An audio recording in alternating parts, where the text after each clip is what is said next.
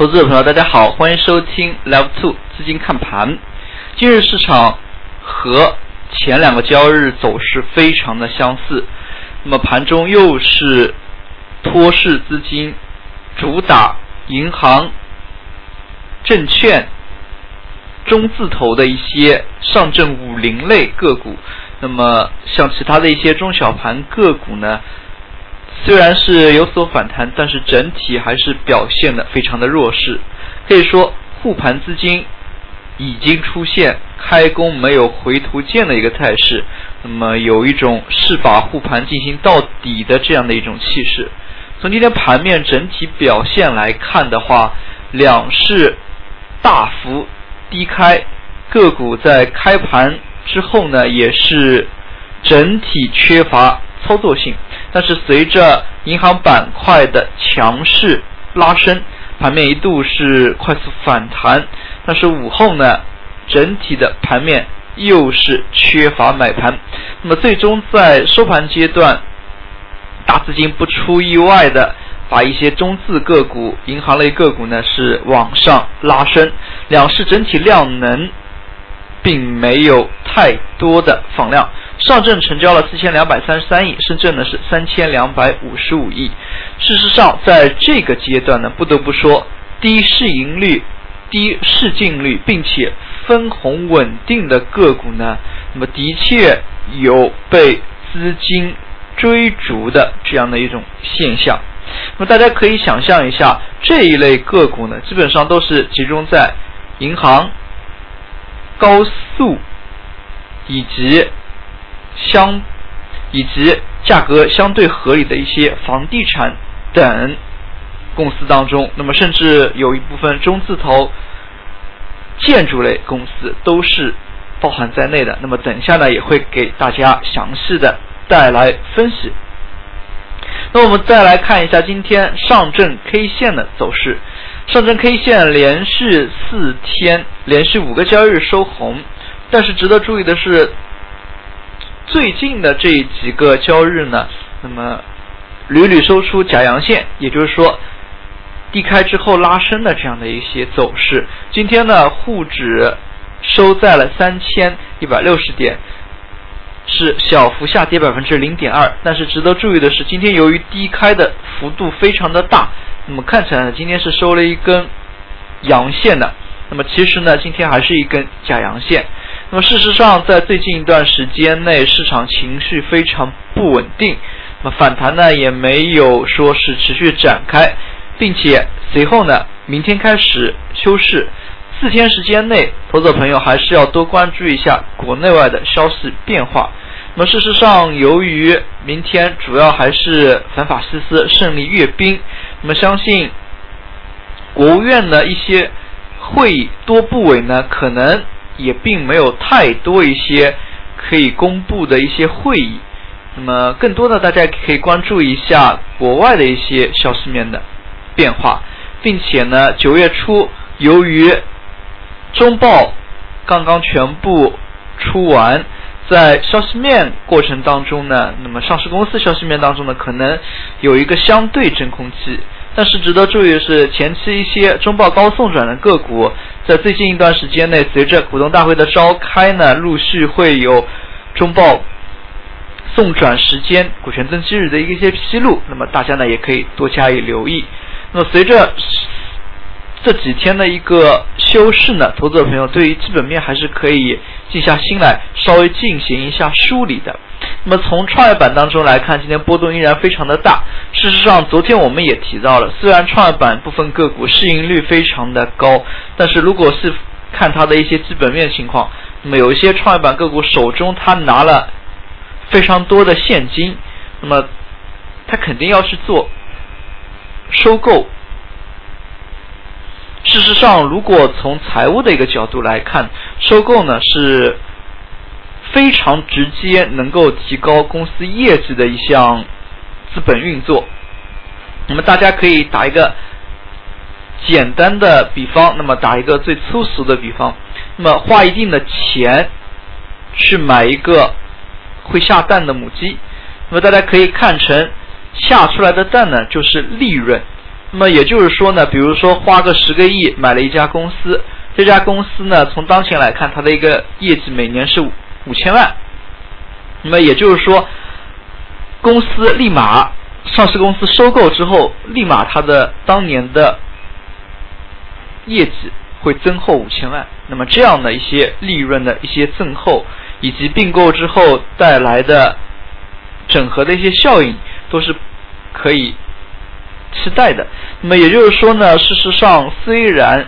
当前创业板当中一些个股呢市盈率偏高，但是大家如果仔细去分析部分个股的话，会发现这一类的个股手上有非常多的现金，那么并且市场对于他们呢也有一些去做收购的一些预期，那么像这一类个股其实呢并没有市场。所股价所表现出来的这么悲观，那么大家呢也可以通过类似于爱问财等一些同花顺的工具呢进行一下梳理。那么从今天版面来看的话，板块方面依然还是集中在类似于像银行、上证五零等权重当中，概念个股呢略有炒作。类似于今天早盘的迪士尼概念，事实上从迪士尼概念来看呢，那么的确可能对于华东地区整个一个辐射力非常的大。大家知道，在亚洲地区呢，迪士尼乐园呢，东京有一个，那么香港也有一个。那么如果上海迪士尼开园之后的话，那么可能对于周边的一些产业，类似于像旅游、餐饮。都有较大的一些带动的作用。那么像这一块呢，投资者朋友也是可以多加以留意的。事实上，像这一类的主题公园，那么我们在延伸开是类似于一些个股，那么像地产当中的旅游加地产的这一类呢，那么其实是被证明是有稳定。现金流，并且呢，增长也是比较稳定的。那么，全世界范围内，迪士尼是一个成功的案例，环球影城呢，也是一些成功的案例。那么，在 A 股市场当中，相类的、同类的一些还是有不少。那么这一块呢，其实投资者朋友在关注稳定收益类的一些个股当中呢，那么像房地产当中的一些细分环节也是可以关注的，类似于像旅游地产。类似于像养老地产，那么以及大家可以多去关注一下像主题公园类的一些品种，那么这些是被证明国外一些相对有名的一些上市公司所证明呢，可以有稳定的现金收入。那么类似于像商业地产，那么可以说呢都是相对比较稳定。那么我们再来看一下银行板块，那么最近几个交易日银行板块屡屡是在尾盘上演。逆转，那么大家也可以看到，银行板块就是典型的低市盈率、低市净率，那么分红稳定。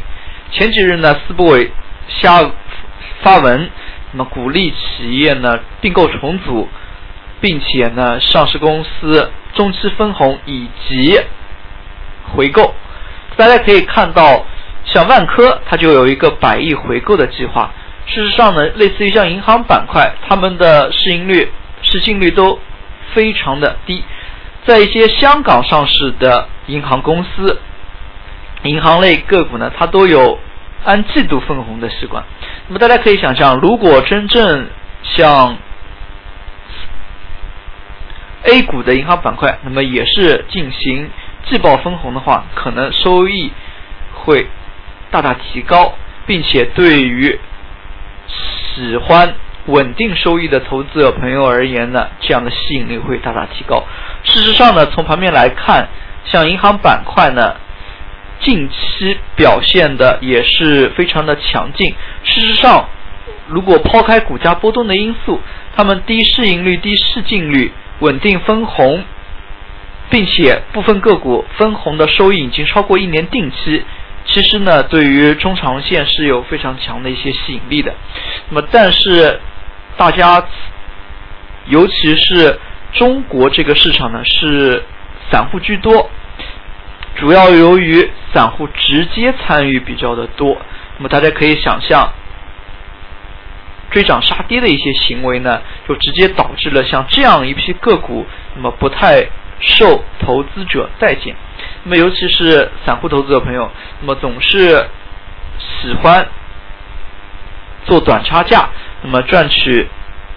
波动的一些利润。对于这样一些分红利润呢，可能并不是太在意。事实上，像国外，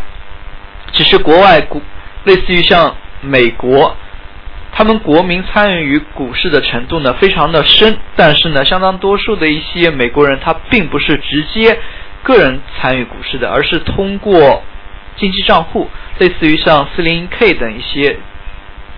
养老金计划，那么是委托机构间接的参与整个市场，那么直接呢也使得市场表现出相对稳定，毕竟机构的一些。操盘的一些思路呢，他们还是体现出了一定的能力的。那么扯开去了，那么我们再回到刚才所提到的那个如何筛选的一个问题。大家呢可以通过爱问财这样的一个功能，对于基本面以及技术面的一些个股呢进行筛选。那么类似于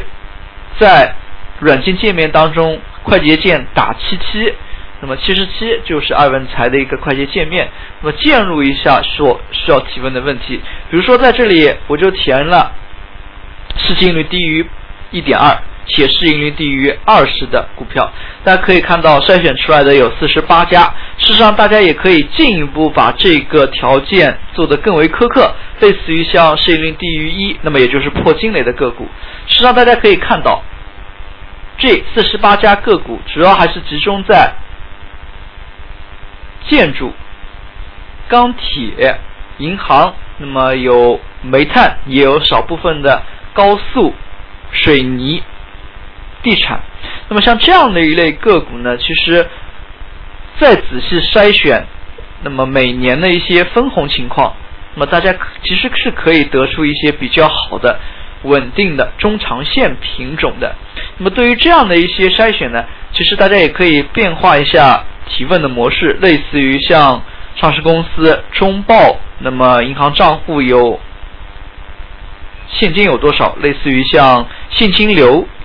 这样的一些情况。那么事实上呢，是可以筛选出比较不错的个股标的的。那么通过同花顺软件的这些功能呢，其实大家平时在看盘的过程当中无时不刻的都能用。那么这样的一些。语句式的提问呢，也是方便大家进行技术面以及基本面的一些筛选的。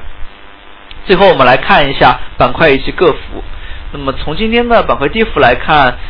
虽然资金脱市的范围在增大，但是中小盘个股呢依然是较为缺乏人气。在这样的一个市场氛围之下，那么也可以想象市场操作的一个难度。那么涨幅榜当中呢，虽然有不少个股涨停，但是我们也可以看出市场整体的赚钱效应并不佳。那么明天就是休市了，那么投资者朋友在休市期间呢，大家可以多看一下相关的消息面的一些变化，那么也可以去留意一下